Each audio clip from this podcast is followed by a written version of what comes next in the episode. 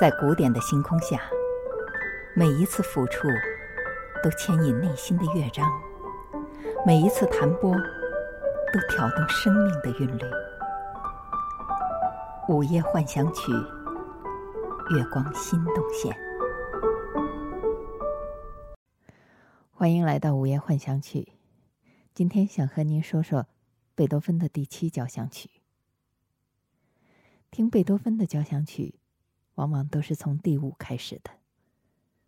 或许对于许多人来说，第五有标题、有故事，最容易成为交响曲的入门曲目吧。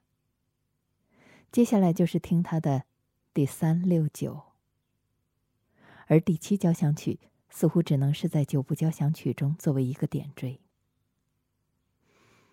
可是我近来却越来越爱第七交响曲，它的粗犷严峻，对动力节奏的着迷。让人越听越爱，爱不释手。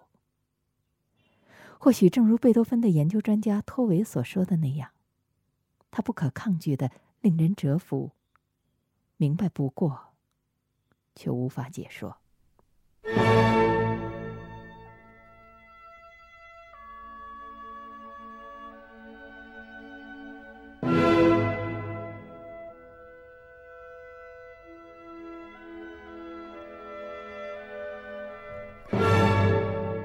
第七交响曲是一首自由的、无法用语言来形容的作品。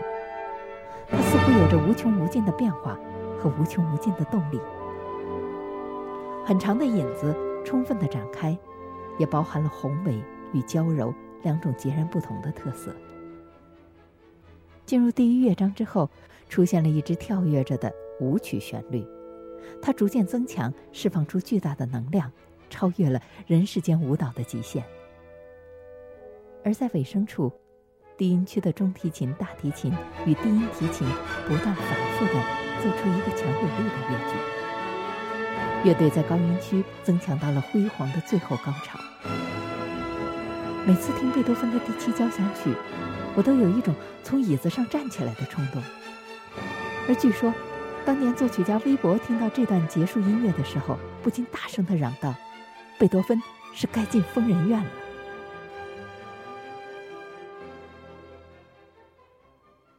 第二乐章是贝多芬最迷人的慢板之一。他以木管乐器吹奏的柔和长音开始，然后是低音弦乐器奏出的安静的节奏的波动。这支像心灵跳动般的旋律，经过一组变奏，又展示出丰富多变的情感色彩，最后结束于小提琴耳语般的轻声回响当中。贝多芬第七交响曲的第二乐章，也是我个人的最爱。究竟是为什么，我也无法说清楚。也许我的语言太过于贫乏，也无法将音乐与我生活中的点滴相连。音乐就是生活的一部分，它独立却又无处不在，它没有具象，却又如影随形。当你不自觉地哼出主题时，你明白，在你的灵魂中。也为他留出了一些空地。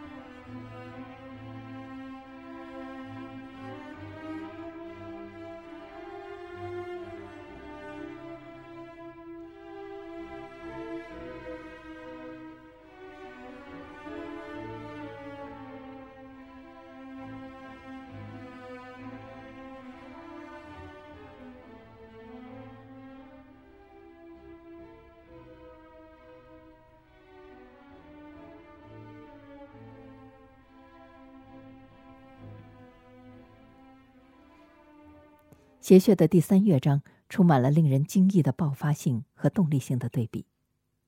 外在的轻快节奏和多变的色彩，通过各个主题之间的绝妙联系和曲式上的高度完善来加以表现。而如同旋风一般的第四乐章，则是一支释放着强烈冲击力的舞曲，它被瓦格纳称之为舞曲的极品。它随着乐章的发展变得壮丽无比。高潮迭起，他手舞足蹈，一刻不停的旋动，直至席卷天地。难怪卡洛斯·克莱伯在指挥这首交响曲的时候，给人的感觉就像是在飞一样。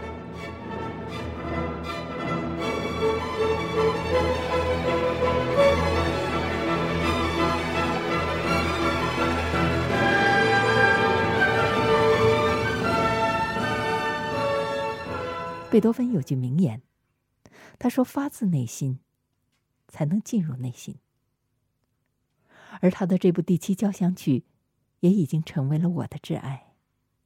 那么，您呢？